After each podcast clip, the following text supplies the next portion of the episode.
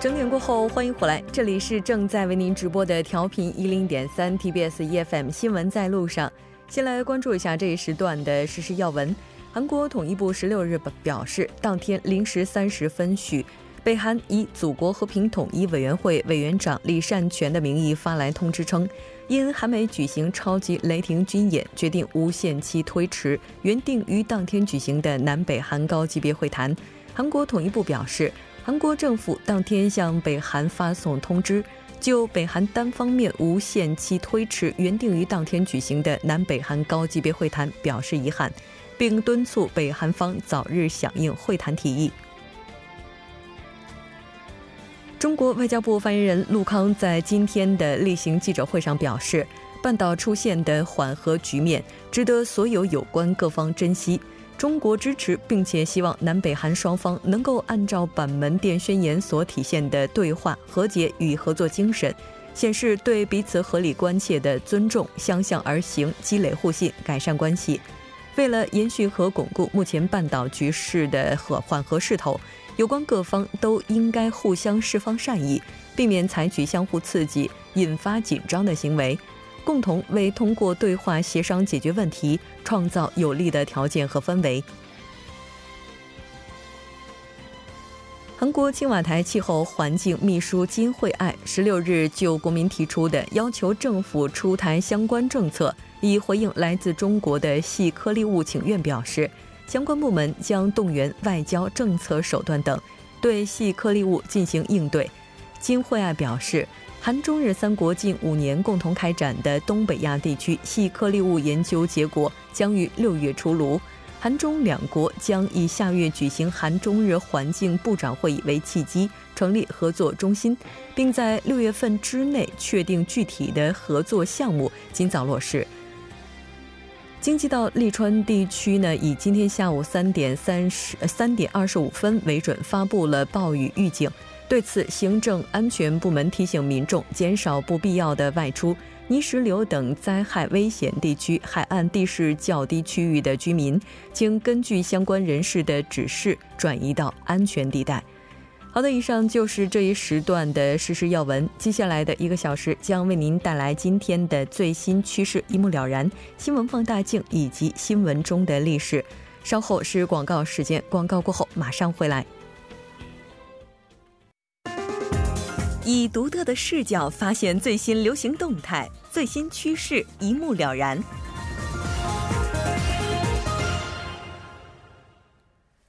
最新趋势一目了然。接下来，我们将通过嘉宾的独特视角，带您了解最新趋势动态。马上连线特邀嘉宾穆云卓，穆记者你好。喂，主播你好。非常高兴和您一起来了解今天的最新趋势。那今天您要为大家带来的是什么呢？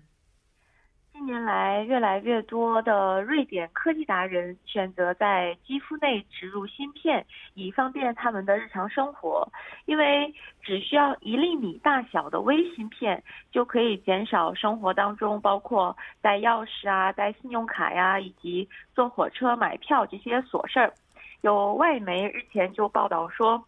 自二零一五年起，瑞典以及一些其他国家就在国人体内植入使用进场通信科技的微芯片。一直以来，我觉得刷脸支付可能就已经够高端的了，没想到现在在电影中出现的这些情节，竟然真的在现实生活当中实现了。是的。这个平常去携带一些物品，对于忘心大的朋友来讲，也许植入在体内确实是一种比较好的方法。但就像刚才您提到的，其实细思来还是极恐的，稍微是有那么一些超出我们想象了。那我们看到还有一个非常活生生的例子，对，二十八岁的乌尔利卡瑟辛是走在科技发展前端的啊瑞典人之一。他呢就在手上植入了芯片，有了新的生活体验。现在据说他进入办公室的时候也不必打卡了，只需要在装置上挥一挥手，按下通关密码，那门就会自动的为他打开。同时呢，他体内的芯片不仅成为了电子钱包，还取代了健身房的通行卡。他还可以通过网络买火车票，把票注册到这个芯片里边，然后上车的时候让查票员扫描芯片就可以了。嗯，是的。其实，在去年的话，我们也看到过有这样的一条消息，说美国的威斯康星州一家科技公司哈，免费的为自己的员工身体内植入微芯片。那现在呢，据说已经是开始推行了哈，而且有不少的员工是自愿报名的。那当然，这个情况的话，这个也是超乎人们想象的，它的接受度似乎也是非常高。那据说哈，这个人数还是在不断的增加。对，没错，就像刚刚提到的，在瑞典的话，选择在体内植入微芯片的人大约有三千多人左右。那瑞典国营的铁路公司也接受微芯片相关的预约服务，一年之内就有大约一百三十多人使用这项服务。由于这个体内植入微芯片以后呢，确实会给生活带去不少的便利。那相信未来可能会有越来越多的瑞典或者是全世界的科技达人愿意去尝试和体验。就比如说我刚才介绍的这家铁路公司吧，那人们在网上预约火车票以后，火车站的工作人员只要扫描乘客的手。那么芯片里边的信息就会自动被核实以及确认，也就相当于体内的芯片是电子火车票了。那么方便的话，相信会有很多人愿意去试一试的。是。这个芯片的话，我们看到它现在有很多的功能，比如说快捷支付、开启门禁，还有包括登录电脑的密钥啊等等哈。那它现在就这个发展趋势而言，可以说是非常受到人们欢迎的。这个受到人们欢迎的原因，是不是也和它的便捷有关呢？对，没错，不少热衷于这种新技术的瑞典人在担心个人资料外泄。还有呢，就是获得生活便利，这两者之间，他们呢都选择了后者。他们觉得个人信息共享是透明社会的一个标志。这些年就积极参与使用微芯片的计划，而有关使用芯片的负面的言论也特别少。另外，瑞典人吧，他们长期以来接受通过身份证号码与国家其他的行政机构分享个人资料。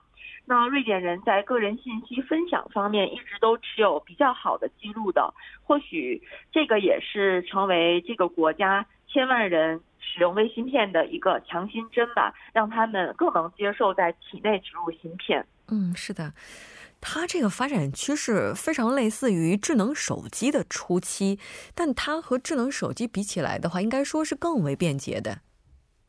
对，没错，实际。如果和智能手机相比的话，微芯片能给人们带去的便利，智能手机在某种程度上也是可以的，但差别就在于智能手机。也好像是一个累赘一样的，对不对？需要我们随身携带，那有时候还需要各种密码呀，或者是验证的程序。但微芯片一旦植入体内呢，就连这些步骤和程序都可以去省略了。嗯，那这样一比较的话，当然微芯片就更加吸引人，也更加方便一些。是。可能人们现在最大的担忧还是在于微芯片，它在植入人体之后会不会带来一些副作用？那除此之外的话，还有我们的一些个人信息是否会被泄露出去？而这个个人信息当中，可能也会包括定位等等。那这方面怎么样呢？像是有一位微生物学家，他叫本里尔顿，他说，人体内植入芯片呢，存在一定的危险。因为芯片可能导致感染，或者是和人体免疫系统产生反应。随着芯片记录的数据越来越多，那么如果芯片出现问题，将会对人们造成更大的风险。专家呢，虽然针对这个问题是这么认为的，但使用者的想法并不是这样。至于芯片是否会造成任何安全问题，前面我们提到的那位二十八岁的色心。他接受采访的时候表示说，他并不担心自己被监控或者芯片资料被黑客盗取。他认为现在的科技还没有办法达到这一点，但以后的事情大家都很难预料。因此呢，他自己。随时都可以决定把芯片取出来。那我想，不管是身体方面还是其他方面，像色星说的信息安全方面，芯片植入确实存在或多或少的风险吧。嗯，这个就看个人怎么判断和选择了。是的，因为毕竟它和一个随身携带的物品还是不一样的，是要植入我们的人体，可能一天二十四小时都要陪伴在我们左右。那不知道目击者，您对于这样一个发展是怎样看待的呢？我觉得，首先吧，技术如此发展，那还是一件值得点赞的事情。不过，比起信息外泄，我更担心一些身体方面的问题吧。嗯，实际即便不是微芯片植入，像智能手机或是其他电子设备和网络账号，也都存在一定的信息外泄的这样的可能性嘛。那要是芯片植入过程当中引发感染什么的，可能就比较可怕了。还有，如果是有。专门的机构去做芯片植入也还好，万一未来这方面的需求全球范围内大增，管理出现一些漏洞的话，恐怕会发生一些事故，这个也很难去避免。是的，没错。所以在进行一些创新或者说发展新领域的时候，我们要做的依然是趋利避害。非常感谢穆记者带来今天的这期连线，我们下期再见。好的，再见。稍后来关注一下这一时段的路况、交通以及天气信息。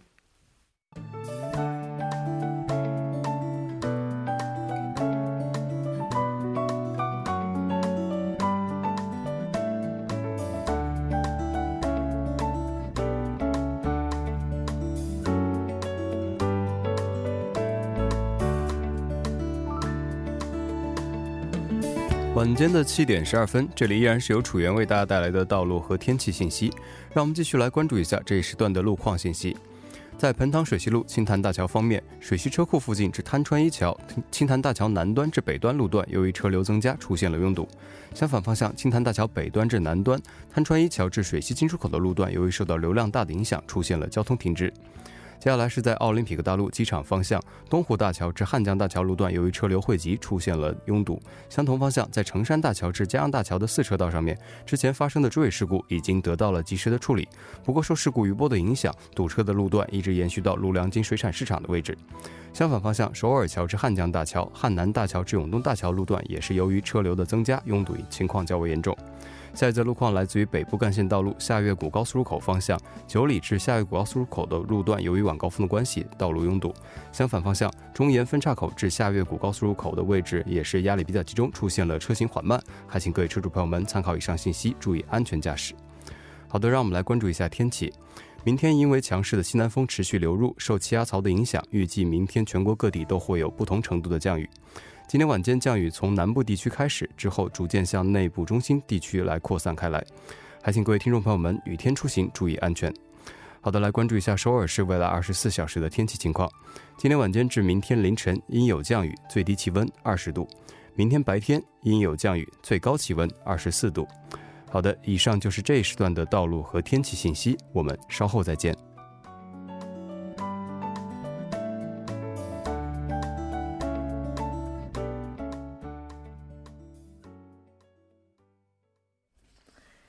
好的，欢迎回来，多角度、全方位为您深入剖析韩中两国实时热点焦点。今天我们要讨论的话题是：美国退出伊核协议将如何影响国际油价？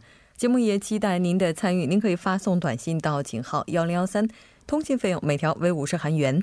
另外，您也可以在 YouTube 上搜索 TBS EFM，在收听 Live Streaming 的同时点击对话窗参与互动。今天我们请到直播间的两位嘉宾呢，一位是来自韩国外国语大学经营学院的肖树峰教授，肖教授你好。啊，穆哲你好，听众朋友们大家晚上好。那非常高兴和肖教授一起来讨论今天的话题。非常高兴。嗯，那另外一位嘉宾呢是来自前德勤会计事务所的财务咨询本部经理杨帆，杨帆你好。大家晚上好。非常高兴和两位呢一起来讨论咱们今天的这个油价问题哈。我觉得如果开车的朋友应该能够感受得到，最近一段时间这油价确实是涨了，在加油的时候。跟以往相比是涨了几十块钱哈。那特朗普八号的时候是签署了美国退出伊核协议的文件，并且宣布重新对伊朗实施制裁。白宫呢也是在随后发表声明，表示重启制裁呢将针对伊朗的能源、石化。金融等关键经济领域，美方的这个举措可以说也是引发了投资者关于中东地区的原油供给可能会减少的担忧，国际油价随之呢大涨。然而呢，部分韩国专家呢认为，哈，比起中东的问题，原油供需不平衡才是导致油价上涨的根本原因。今天咱们就和两位嘉宾来探讨一下。首先哈，还是需要先了解一下这个伊核协定的。嗯，这个伊朗核协议呢，官方的名称叫这个联合全面行动计划，它是由当时由中国、美国、法国、俄罗斯、英国、德国、欧盟和伊朗在二零一五年的七月十四号达成的一个有关于这个伊朗核项目的一个国际协议。其实这个协议也是由各方经过二十多月的时间啊，这个经历了一个算是很艰难的这样一个磋商，最终达成的一致，就是说，呃，国际社会呢会通。过多边手段来防止这个核扩散方面的这个成果来讲，也是非常重要的一个成果。而且这个也是作为这个协议最终签署的回报吧，就是说，呃，国际原子能机构是确认了伊朗遵守协议中的一些相关的规定。这样的话，联合国、欧盟和一些和美国会就是取消部分对伊朗的制裁，或者说停止或暂停对伊朗的制裁。这样的话呢，这个美国方当时也是完全同意了这件事情。嗯，是的。这个伊朗核协议啊，美国就是决定去退出，可以说带来这个影响真是太大了。我们今天在欧盟这这个相关的信息当中也提到了，说欧盟是希望积极的去履行，但难度呢也是不小的。都说伊朗核协议它是由各方经历多年的艰苦磋商才达成的，是国际社会近年来通过多边手段在防止核扩散方面取得的非常重大的成果之一。那到了现在。美国政府为什么要执意的退出来呢？他这个小算盘到底是什么呢？其实美国选择这个时候退出这个伊核协议呢，明显是个套路。嗯，就是他潜台词呢，可能就是要重新协商一个啊符合美国最佳利益的协议。嗯，为什么说是套路呢？美国针对伊朗的这个制裁，我们先看它是分层级的。分别给出了九十天和一百八十天的过渡期。嗯，啊，大家也并不陌生，特朗普特朗普呢，在不久前他也推出过进口这个钢铝关税的措施。嗯，但是后来呢，相继给一些进口钢材主要的来源国，比如加拿大，还有这个欧盟一些国家呢，给予了豁免。那这一次，特朗普政府又使出了类似的一个招数，啊，美国又可以向那些能够证明他们已经大幅减少从伊朗购买原油的国家予以豁免权。而这次美国的小算盘算计的是伊朗的原油出口的这个利益。我们看了一个数据啊，过去七年之间，美国的原油产量，它从每日的五百五十万桶呢，增加到了目前的一千万桶每天，也就是接近了一九七零年创下的这个记录的一个高位。美国政府重申，今年十月份呢，它有可能达到每天一千一百万桶，成为超过俄罗斯和沙特，成为世界第一大产油国。嗯，所以美国能源署它一个数据还有显示，截止到四月二十日当周，原油出口达到了创纪录的每日二百三十万桶。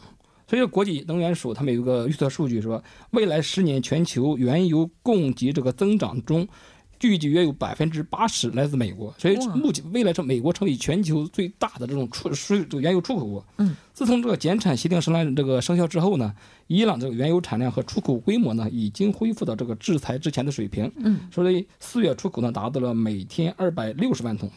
所以说，美国通过退出这个伊核协议呢，美国能够轻松从伊朗手中抢下一些欧洲欧佩克和这个俄罗斯他们原有的一些市场份额，改变了现有这个原油市场的格局，这是他们的小算盘。嗯。这还是听起来挺让人吃惊的。未来十年，美国的原油出口能达到总出口就全球出口的百分之八十，但它这个潜力也是非常巨大的。对，但是我个人也是觉得，除了这个经济利益之外，哈，它也可能还有其他的一些政治意图。对，打个比方说，就是说大家都应该有体会，就是奥巴马曾经。坚持过的、做过的一些拿下的一些协议，现在他在一个一个都有有逢奥必反的这种感觉。就是这个协议其实也是奥巴马当时代表美国去最后达下的这个协议嘛。然后再有就是说，可能说在盟友和地区利益关系上来讲，他在这个协议上他可能是站在了这个以色列的这一边，因为他跟以色列的这个。